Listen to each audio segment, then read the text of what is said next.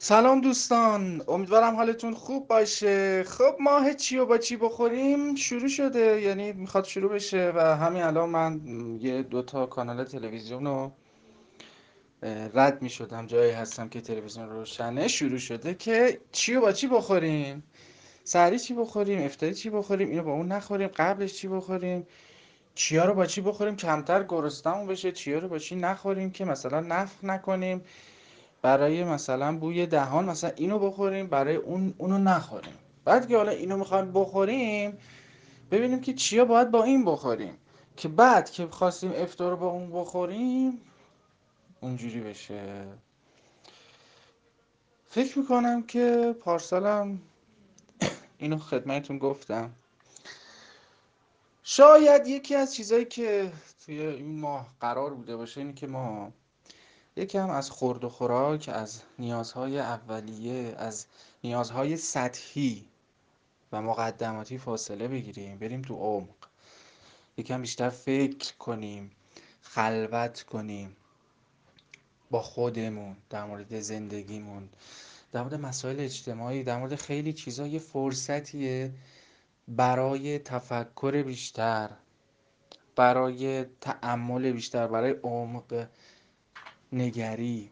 ولی متاسفانه تبدیل شده به ماه چی و با چی بخوریم یا چی و با چی نخوریم. برای ما ماه انداختن سفره های افتاری برای درآوردن چشم مثلا فلان کسک که و با این صحبت که اگر یک چیز من بدی انقدر ثواب می‌بری. یعنی در همین حد ما سطحی نگریم. چرا؟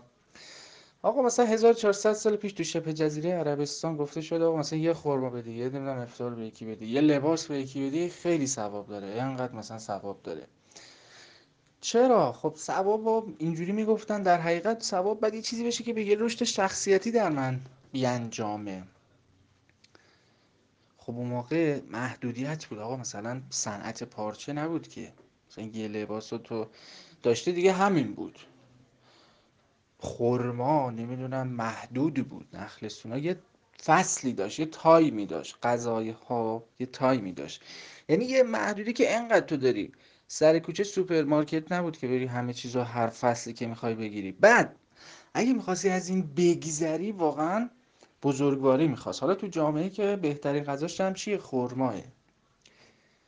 خب این خیلی بزرگواری می‌خواد که تو از این چیزی که داری محدودم است کمم هست خیلی هم دوستش داری و جایگزینی هم نداره. بگذری بدی به یکی دیگه. خب قطعا این تاثیر می‌ذاره رشد شخصیتی ما. ثوابم یعنی همین که ما رشد کنیم دیگه.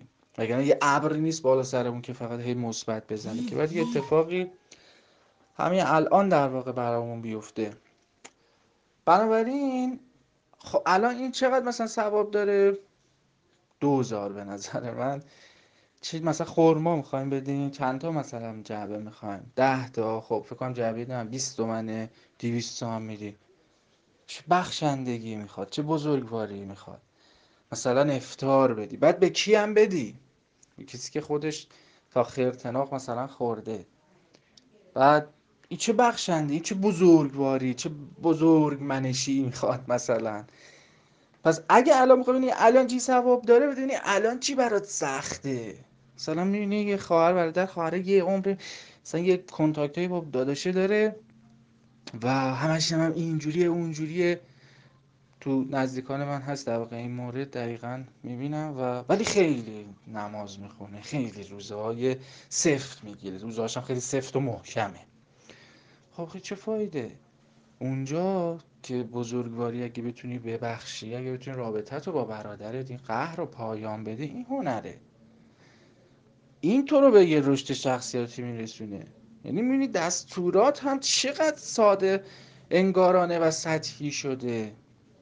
و ماه چی و با چی بخور بابا یه ما قرار بود که یه ذره به خورد و خوراک به این چیزای سطحی فکر نکنیم بذاره بریم عمیق‌تر. از صبح تا شب می‌زنه اینو با اون بخوریم اونو با اون کوف بکنیم اونو با اون کوف نکنیم نخوریم بخوریم.